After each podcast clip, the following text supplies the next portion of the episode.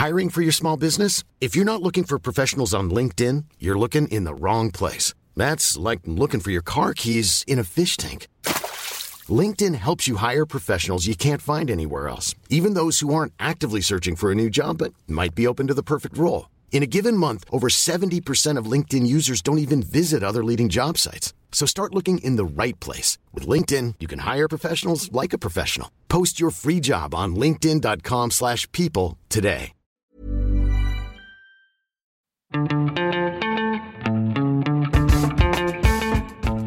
Salut, c'est Thomas Rozek.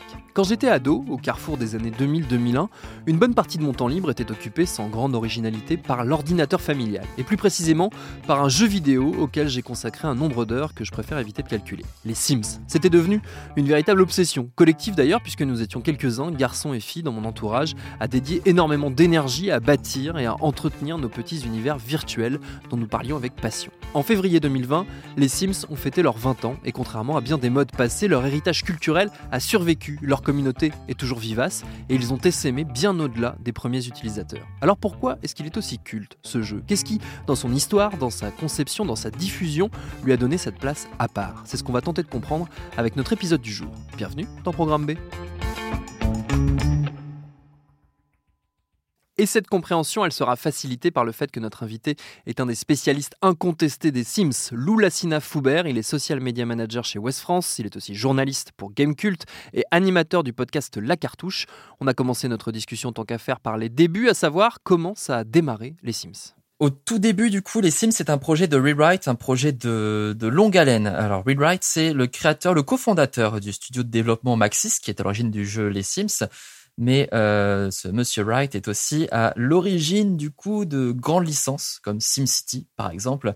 Euh, il a aussi fait des projets un peu plus expérimentaux comme SimAnt où tu devais gérer du coup une fourmilière ou euh, SimEarth, un jeu de gestion de, de simulation d'écosystèmes terrestres, donc très intéressant. Donc c'est vraiment un génie un peu touche à tout qui aime la simulation assez pointu quand même.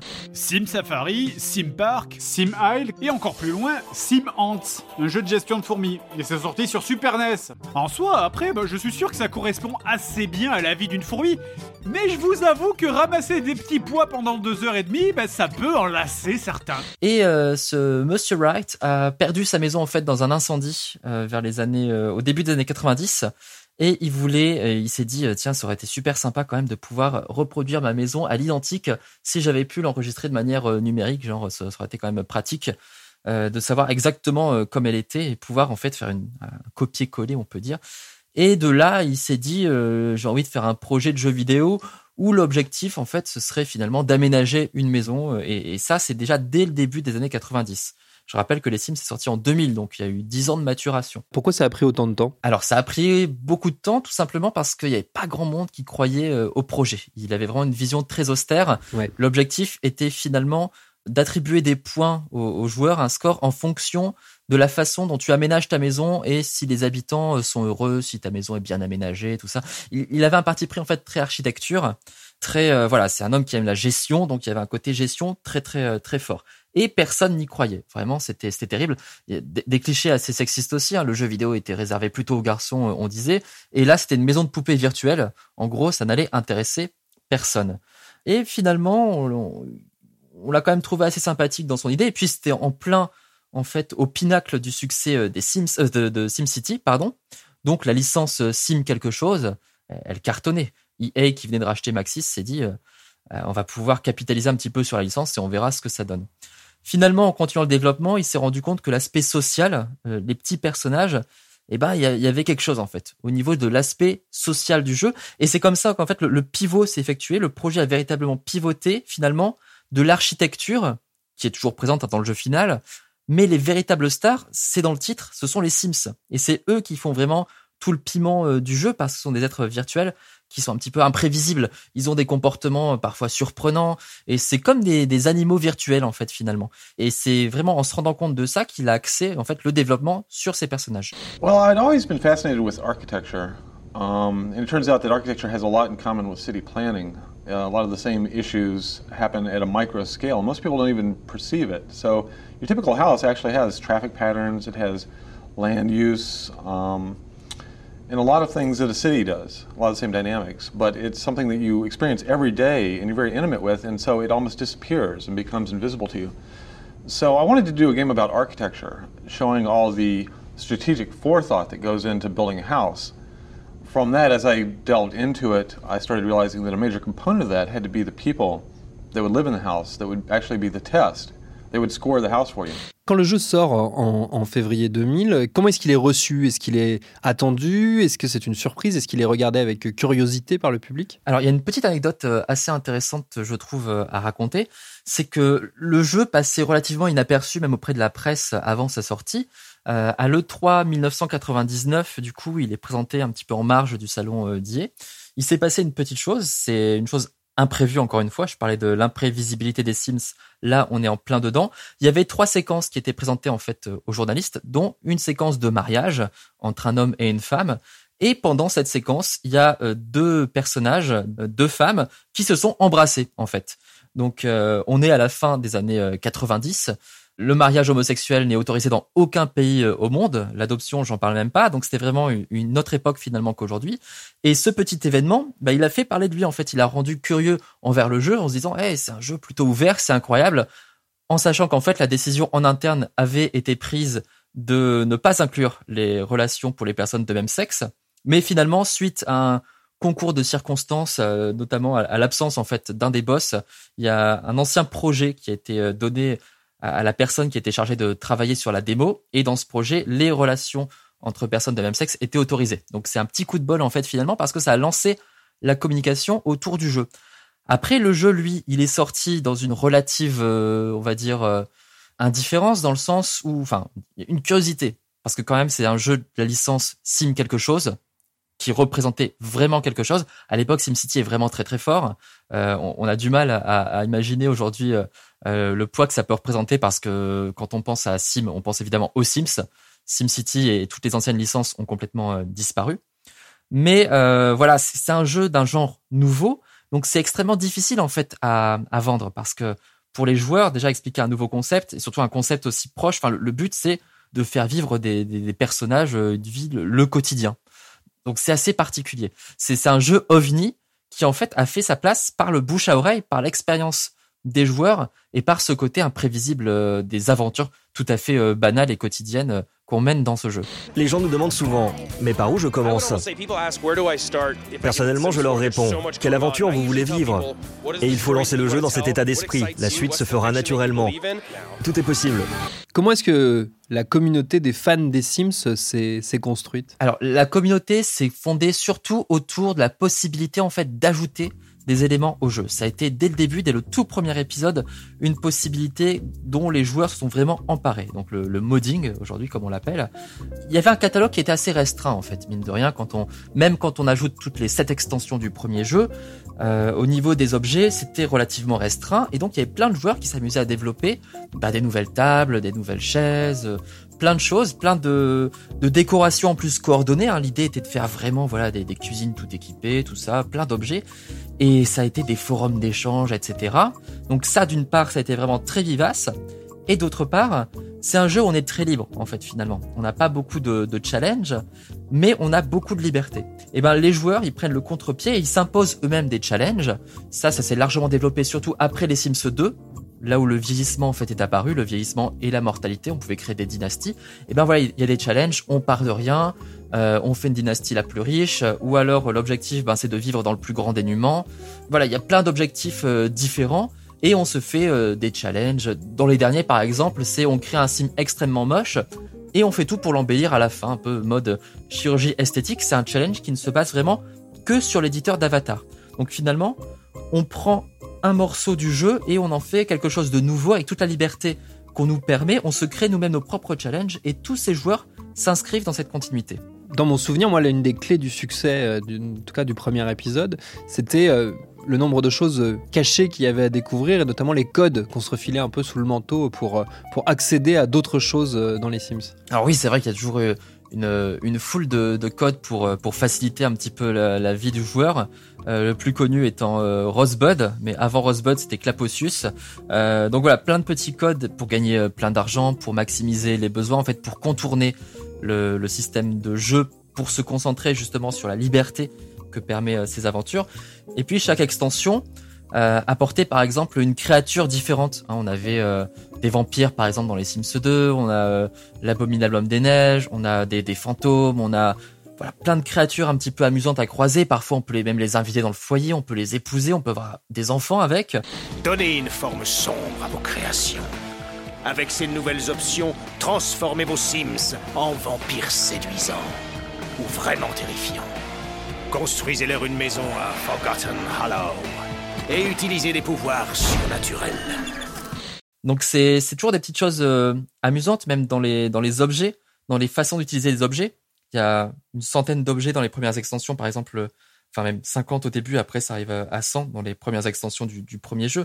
Mais le temps de tester tous les objets, toutes les possibilités qui sont très fantasques. Par exemple, il y a euh, un hamster qui arrive dans les premières extensions du premier Sims, qui, euh, si on le nourrit mal, euh, donne une maladie finalement au, au, au Sim qui va le tuer il y a un portrait de clown euh, qui est très moche, mais qui invoque finalement un clown qui va déprimer le sim. Donc c'est plein de choses en fait incongrues qui, qui viennent pimenter le, le quotidien. C'est pas pour rien que la première extension s'appelle Ça vous change la vie. Donc l'idée c'était vraiment voilà, on, on, va changer un petit peu le quotidien. Et après on part en vacances, après on fait de la magie. C'est à chaque fois des nouvelles histoires en fait à raconter dans cette façon dont, les Sims interagissent avec les objets. Et finalement, euh, les Sims, c'est simplement euh, euh, un, comment dire, un avatar pour le joueur. C'est aussi la façon dont nous, on va vouloir interagir, on va vouloir raconter nos histoires comment on, s'inscrit finalement dans, cette façon de raconter des histoires. Hmm. Est-ce que l'une des clés du succès aussi des Sims, dans, dans la temporalité dans laquelle il s'est inscrit, finalement sa chance c'est d'avoir accompagné l'émergence euh, puis l'éclatement euh, total du, web social, les réseaux sociaux. La puissance des réseaux sociaux a été prise en compte très rapidement dans les Sims. C'est-à-dire qu'on a intégré en fait des fonctionnalités sociales dès les Sims 3 par exemple. Donc il y avait euh, des bourses d'échange, des, des moyens de s'envoyer des messages, des cadeaux, etc. Des, des petits succès aussi. Hein, le principe des succès qui lui est, est du côté un peu plus gamer. Et même les Sims eux-mêmes d'ailleurs peuvent faire carrière dans les réseaux sociaux. Ils ont leurs propres réseaux sociaux, Simstagram, euh, ils se font des selfies, tout ça. Enfin, c'est cette composante sociale a été prise en compte déjà dans le jeu. Et puis il y avait tous les, les forums, bien sûr. Encore aujourd'hui, même si les forums sont beaucoup moins importants euh, de manière générale sur Internet, les forums sur les Sims sont très vivaces. C'est une communauté qui est très très investie et qui est euh, d'ailleurs très bienveillante. Je pense que c'est aussi une des clés du succès, c'est que c'est un jeu qui est extrêmement bienveillant avec une communauté qui l'est tout autant. Et du coup, voilà, les forums sont toujours très vivants. Et ça fait véritablement partie du jeu. Aujourd'hui, on a une galerie dans les Sims 4 qui permet d'échanger ben, les maisons qu'on a construites, les, les, familles. Si on refait des célébrités, voilà, tiens, j'ai refait Britney Spears, Beyoncé, etc. Je la mets en téléchargement, les gens peuvent la télécharger. Et voilà, ça fait partie en fait de toute cette vie qu'il y a autour des Sims, si bien que même les personnages présentés dans les trailers sont proposés au téléchargement pour les joueurs. Donc il y a véritablement un, un, écosystème qui se crée, un univers global qui se crée avec des échanges perpétuels entre joueurs et studios de développement aussi. Il faut savoir, en fait, de, base, que tous les sims sont pansexuels, c'est-à-dire qu'ils peuvent potentiellement être attirés par n'importe quel autre sim, qu'importe son, sexe. Donc, euh, un sim homme pourra être en couple aussi bien qu'une femme qu'avec un homme, passer de l'un à l'autre indifféremment et il aura les mêmes sentiments. Euh, la question du mariage homosexuel a été euh, abordée euh, dans les Sims avant qu'elle soit abordée dans le monde et avant même qu'elle soit aussi questionnée aux, États-Unis, d'où a émergé le jeu, y compris pour l'adoption. Donc il y a quand même une volonté d'être très en avance. Euh, tu as aussi la question de la transidentité qui est complètement intégrée dans les Sims 4. On peut créer une personne de sexe masculin qui peut tomber enceinte et, vice-versa, une personne de sexe féminin qui peut rendre un autre Sims enceinte et euh, hommes et femmes peuvent porter indifféremment des tenues d'hommes et de femmes. Donc euh, ces notions sont vraiment euh, traitées de manière très progressiste par, les développeurs, mais aussi des, questions sociales plus générales, on va dire, sur la question de la mort. La, mort fait partie des Sims depuis la création, et c'est traité avec beaucoup d'humour aussi parce que voilà, on, invente des nouvelles morts à chaque fois, et puis c'est jamais tragique dans les Sims parce que déjà on est visité par la faucheuse qui est une espèce de personnage de, de cartoon que n'aurait pas euh, renié quelque part euh, euh Terry Pratchett.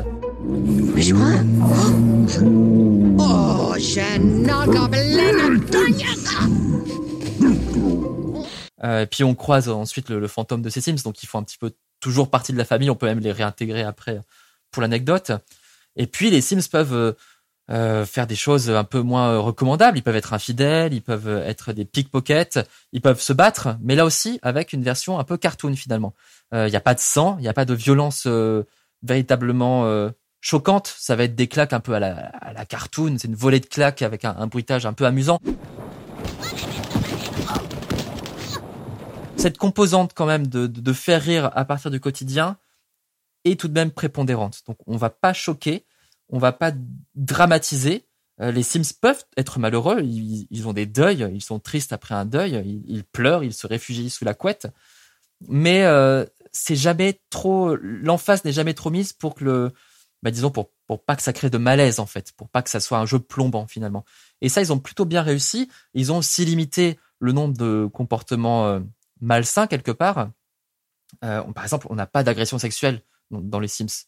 Euh, heureusement quelque part parce que ce sont quand même des, des choses beaucoup trop violentes. On, peut se battre, mais ça va être voilà un, combat avec euh, plein de fumée autour, euh, les, les, points qui volent. Enfin, c'est quelque chose de très Looney Tunes en fait, si on veut. Donc c'est quand même un monde édulcoré mais aussi euh, très progressiste, avec toujours cette composante de bienveillance qui est prépondérante. Est-ce que justement euh, cette caractéristique, ce progressisme qui est affiché et qui est revendiqué euh, par le jeu, c'est une des raisons de son succès auprès des fans? Alors c'est complètement une raison de son succès. En tout cas, on le voit, les gens qui sont attirés par les Sims, ce sont justement des gens qui généralement aiment cette possibilité d'être tels qu'ils sont.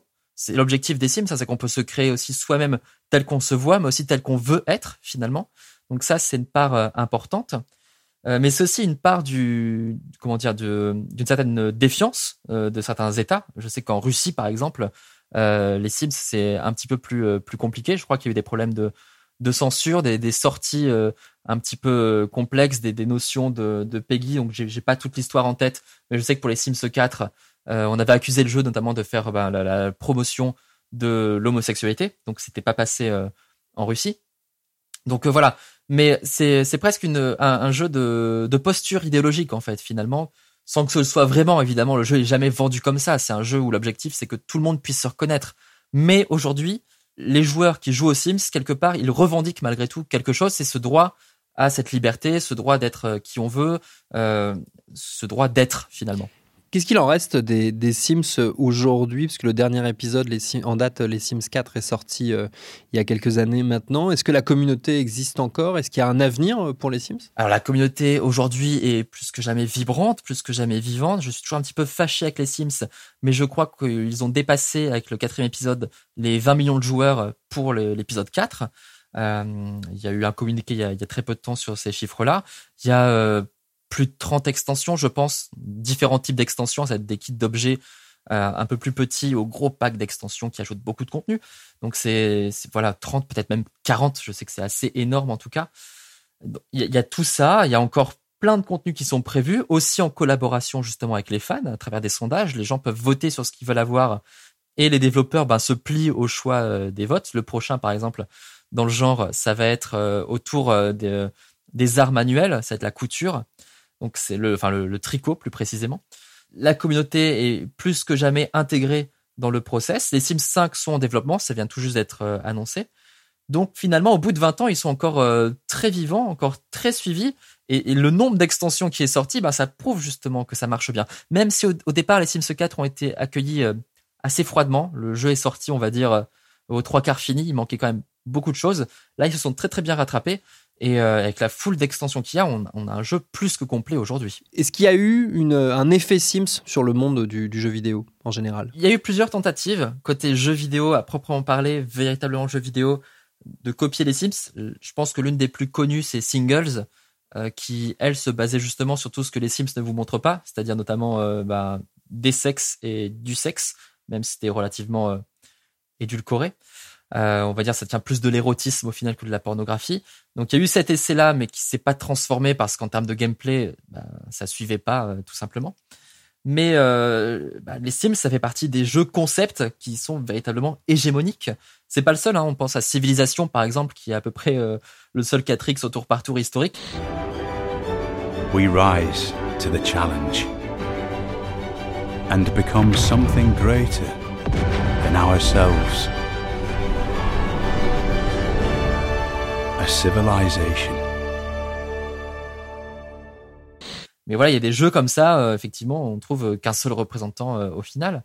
Est-ce que ça a influencé l'industrie du coup? Ben, dans un sens, pas vraiment, parce qu'il n'y a pas vraiment d'autres expériences du genre, mais aussi parce qu'il y a, est-ce qu'il y a une place finalement pour un concurrent des Sims? Est-ce qu'on peut faire face à un rouleau compresseur de, de, production, de, de, quantité de contenu comme ça C'est, extrêmement difficile aujourd'hui de se placer sur le créneau, à moins d'y aller vraiment de manière complètement euh, transversale.